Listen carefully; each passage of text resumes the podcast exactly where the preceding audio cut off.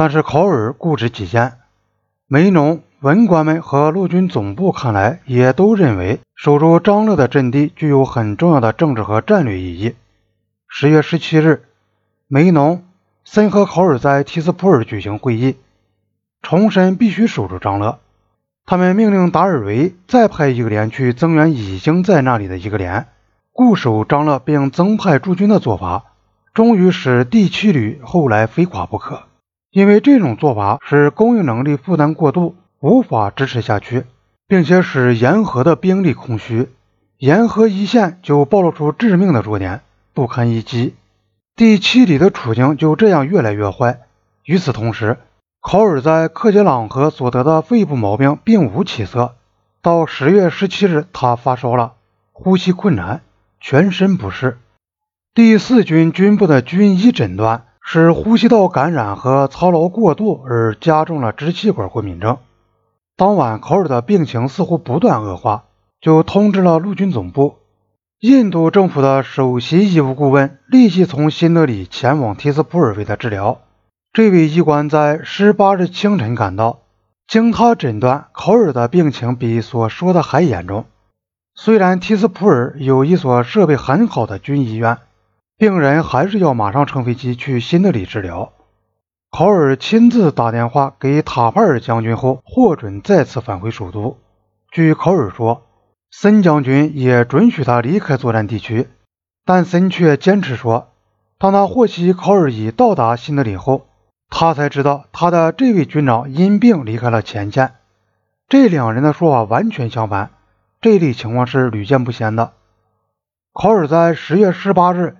到达新德里后，并没有进医院，而是直接回到了自己的家里。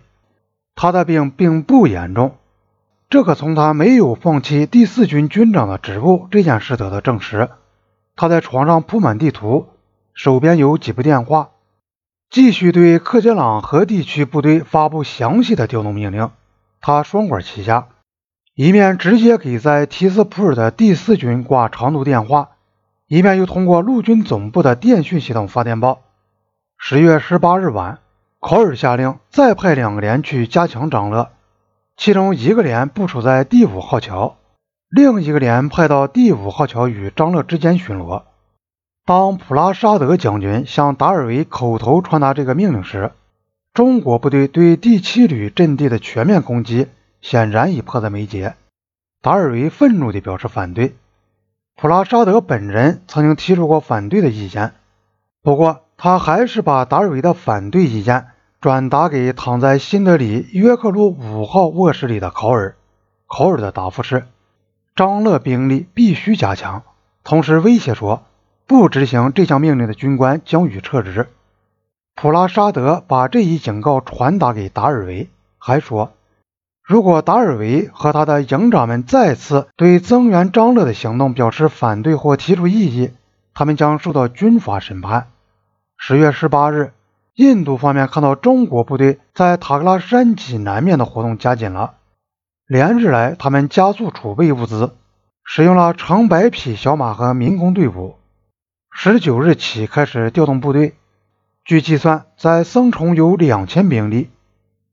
印度军队可以看到中国军队的测量小组为准备夜间进军而在工作。